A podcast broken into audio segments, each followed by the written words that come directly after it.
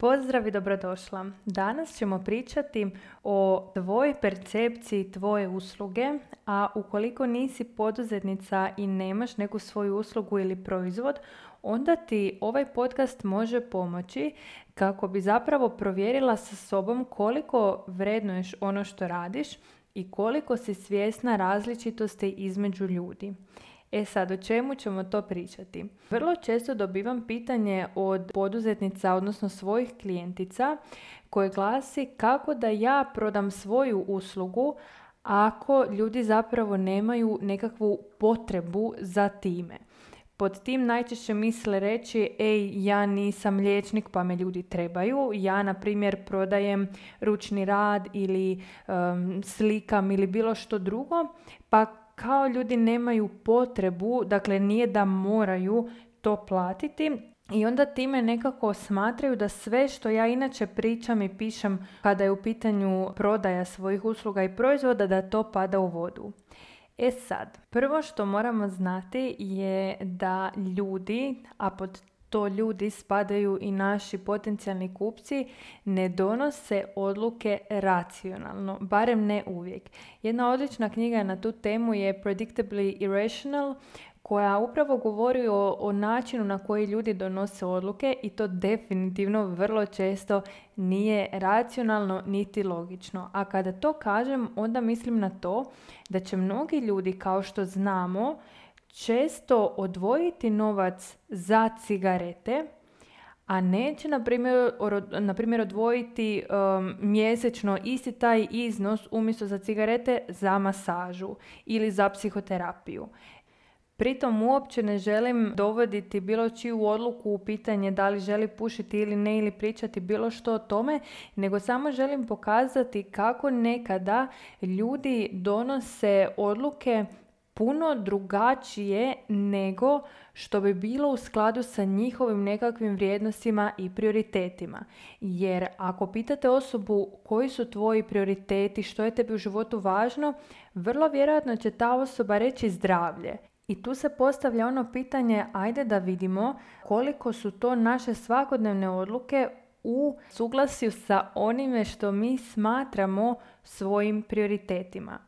Isto tako, netko će radije izdvojiti 100 eura za dizajnersku trenerku, nego što će, opet meni stalno pada na pamet psihoterapija jer je to nešto što mi je vrlo blisko, ali može biti bilo što drugo što je za naše mentalno ili fizičko zdravlje ili bilo što slično. Time, opet ponavljam, uopće ne želim reći da ne treba izdvajati za dizajnerske trenerke ili bilo što drugo što nam se sviđa, nego da je takav način ponašanja zapravo nešto što nam govori da ljudi ne donose odluke u skladu sa onime što pričaju da im je važno, niti u skladu sa onime što bismo mi pretpostavili jer da se, na primjer, dizajner Gucci torbica pitao ma ko će ti dati 1000 eura za torbicu, on je nikada ne bi dizajnirao, a kao što vidimo, te torbice se godinama, odnosno ono, desetljećima uspješno prodaju. Dakle, Prvo pravilo koje bih ti savjetovala ako se pronalaziš u ovoj temi je da ne donosiš odluke umjesto svojih klijenata. Na tebi je da napraviš taj proizvod, primjer da se baviš slikarstvom, dakle na tebi je da naslikaš tu sliku i na tebi je da približiš potencijalnom klijentu što što je ta slika, što ona možda tebi znači, što može njemu znači, na koji način može uljepšati njemu kvalitetu života ili doma na koji način umjetnost može obogatiti našu svakodnevicu i tako dalje i tako dalje. Ali na tebi nije da odlučiš da li je to za njega previše ili nije, odnosno da li mu je to previsoko, da li on vidi u tome vrijednost ili ne. Nedavno sam slušala jedan podcast na kojem je jedna umjetnica pričala o tome kako je jako loše stanje za umjetnike u našoj regiji, dakle Hrvatska, odnosno XU, i koje je zapravo jako loše to što naše obrazovanje ne nudi nekakve potrebne vještine i znanja za današnje tržište, dakle pritom misli na prodaju i marketing kako bi umjetnici znali kako sebe plasirati na tržištu. Ja se mogu složiti sa time da naš obrazovni sustav nije u skladu sa onime što tržište danas traži,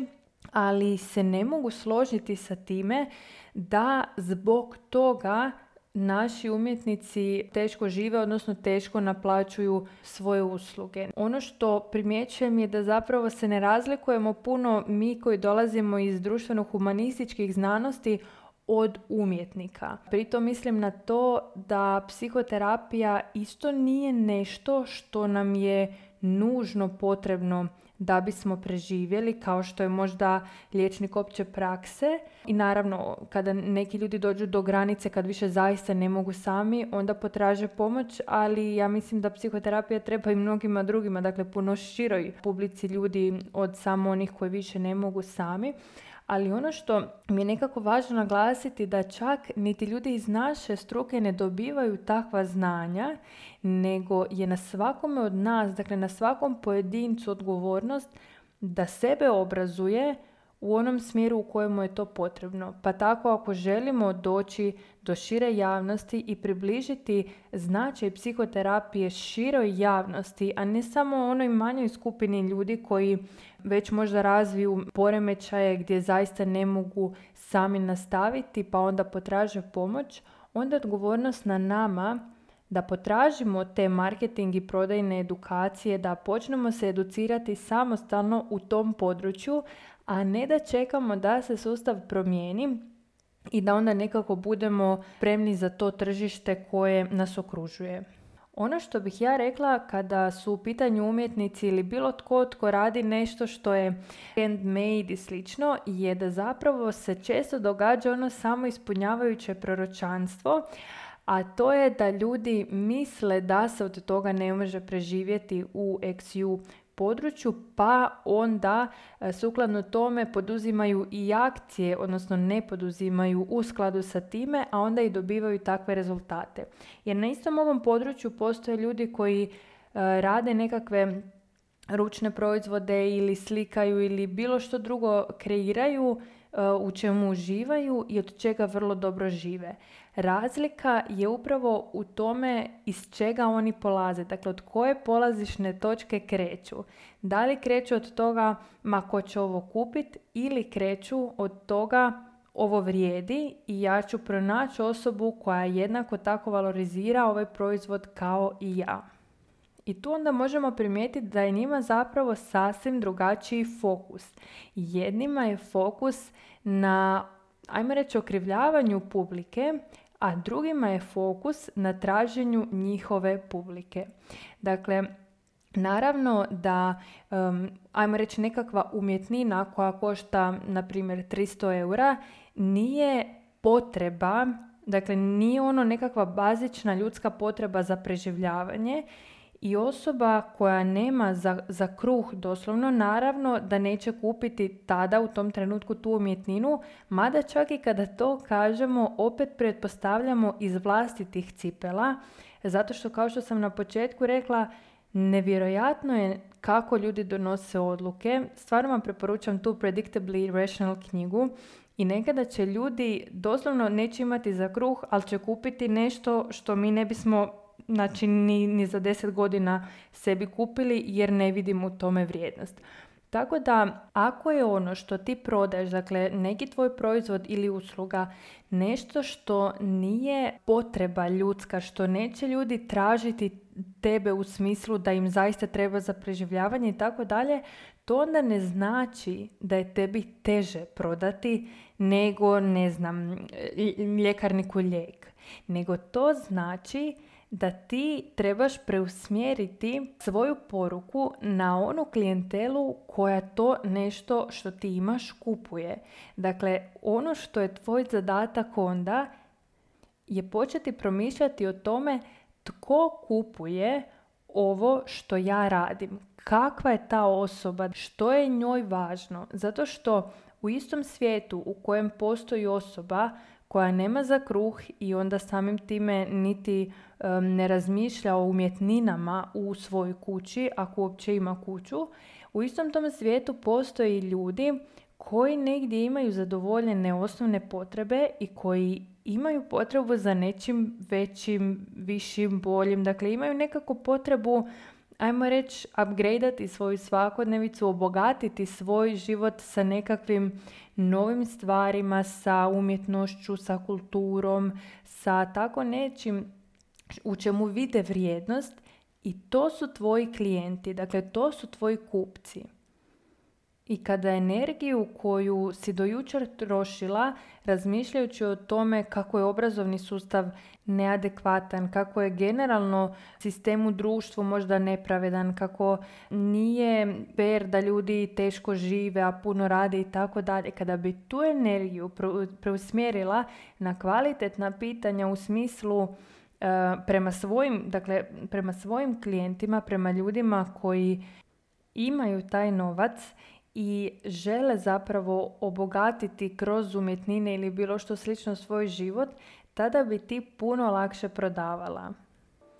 Iako ti je možda prva misao na to, pa dobro, ali takvih ljudi je malo, ono što ja zapravo vjerujem je da nije takvih ljudi toliko malo koliko se nama čini samo zato što smo okruženi ovima prvima, odnosno samo zato što smo na njih stavili fokus. Jer sjeti se da kada ti tražiš zimski kaput, da na svima drugima primjećuješ upravo zimski kaput. A ako u istom tom trenutku tražiš tenisice koje ćeš kupiti, onda na svim tim ljudima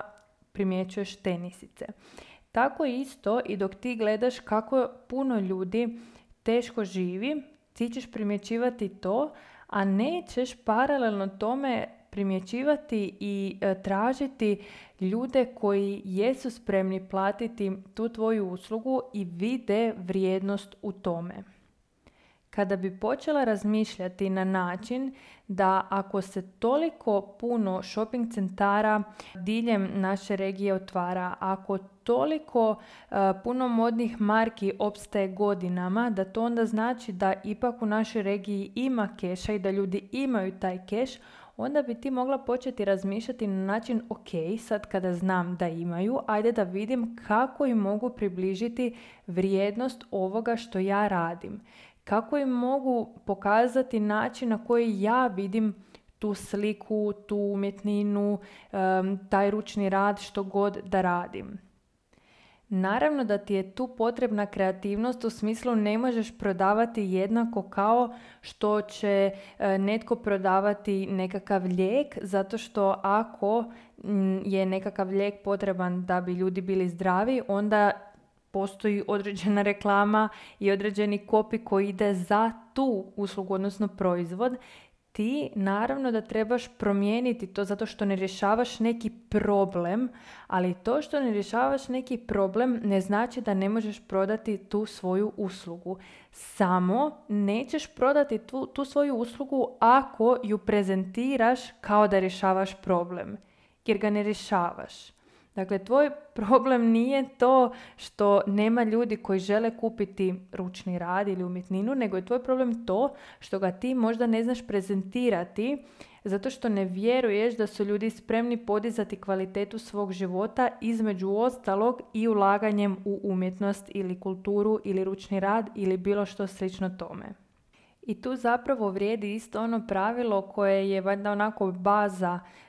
nekakvih prodajnih edukacija, a to je kada kaže da osiguravatelj zapravo ne prodaje policu osiguranja, nego prodaje sigurnost. Dakle, prodaje taj osjećaj sigurnosti kojeg ljudi steknu kada uplate mjesečnu ratu osiguranja. Jednako tako, počne i ti razmišljati za svoj proizvod ili svoju uslugu što je to što ljudi dobivaju kada uplate tebi to što ti imaš. Dakle, kada razmijene sa tobom svoj novac za tvoju uslugu ili tvoj proizvod. Tu bih ti dala kratku usporedbu sa onime što ja radim. Nedavno sam baš pričala sa svojim dečkom koji se bavi prodajom i pregovaranjem i on zapravo, dakle većinom mu se klijenti javljaju zbog e, traženja povišice zato što kroz njegov program zapravo nauče kako da dobiju povišicu i tu nekako vrlo opipljivo vide vrijednost njegovog programa. Dakle, ok, platim ti toliko novaca, toliko dobijem povišicu, u toliko vremena isplatim tvoj program. To je nešto vrlo opipljivo, ali ono o čemu smo nas dvoje razgovarali i da se mi zapravo bavimo vrlo sličnom stvari, iako ja zapravo e, se bavim samopouzdanjem i mindsetom žena, a on e, tehnikama pregovaranja i prodaje, dakle komunikacijom. Ono zašto mi vidimo da se bavimo istom stvari, dakle istim područjem, je zato što mi ne prodajemo inicijalno ono kako se zove naš program. Dakle, niti ja prodajem samopouzdanje i mindset, niti on prodaje vještinu pregovaranja. Nego ono što mi zapravo, čime se mi zapravo bavimo je nuđenje ljudima jedne drugačije perspektive života. Jer jednako kao što žena koja počne zarađivati više, dakle koja radi sa mnom ili izgradi samopouzdanje i novi odnos sa sobom i počne se pitati ok, šta je sve još za mene moguće, što ja to želim u životu i počne veliko sanjati i ostvarivati te svoje ciljeve, jednako tako osoba koja radi sa njime i probije nekakve te okvire plaće ili uvjeta na poslu kakve je do tada imala i počne se pitati ok, šta sam još do sada uzimao ili uzimala zdravo za gotovo i u koje sam još to okvire nekako povjerovao ili povjerovala, a da zapravo ne moraju biti takvi i da kroz ove vještine mogu to promijeniti. Dakle, nekako je ishod jednog i drugog vrlo sličan, a to je da se mijenjaju uvjerenja. Dakle, da se mijenja način na koji doživljavamo stvarnost i da se osobe počnu pitati, ok, sad kada znam da mogu, kada vidim da mogu, bilo to kroz drugačiji mindset, bilo kroz vještine pregovaranja i komunikacije, šta je to što ja još želim promijeniti? I onda sa tom novom perspektivom ljudi počnu zaista i vidjeti svijet drugačije i živjeti drugačije. I to je ono što nas dvoje živimo i onda smo to pretočili u svoj rad i to je ono zašto mi uspijevamo prodati svoju uslugu bez nekakvih većih problema. Zato što vidimo veću svrhu toga što radimo. Zato što vjerujemo u to što radimo i živimo to što radimo. Tako da u istom tom smislu vidi i ti za bilo što što ti radiš, makar to bio ručni rad, ne znam, unikatni uh, pokloni ili bilo što slično tome, ti ne prodaješ taj unikatni poklon, ti prodaješ onu emociju koju ćeš izazvati kod osobe koja je to dobila, ali paralelno i kod one osobe koja je to poklonila. Što je to, na koji način ti utječeš na odnos tih dviju osoba kada jedna osoba kupi i to pokloni toj drugoj osobi. Dakle, kada na taj način počneš razvijati priču o onome što ti kreiraš, tada ti više tvoj proizvod i tvoja usluga neće biti komplicirani i zahtjevni i nemogući za prodaju. Nadam se da ti je ovo bilo korisno i čujemo se u idućoj epizodi.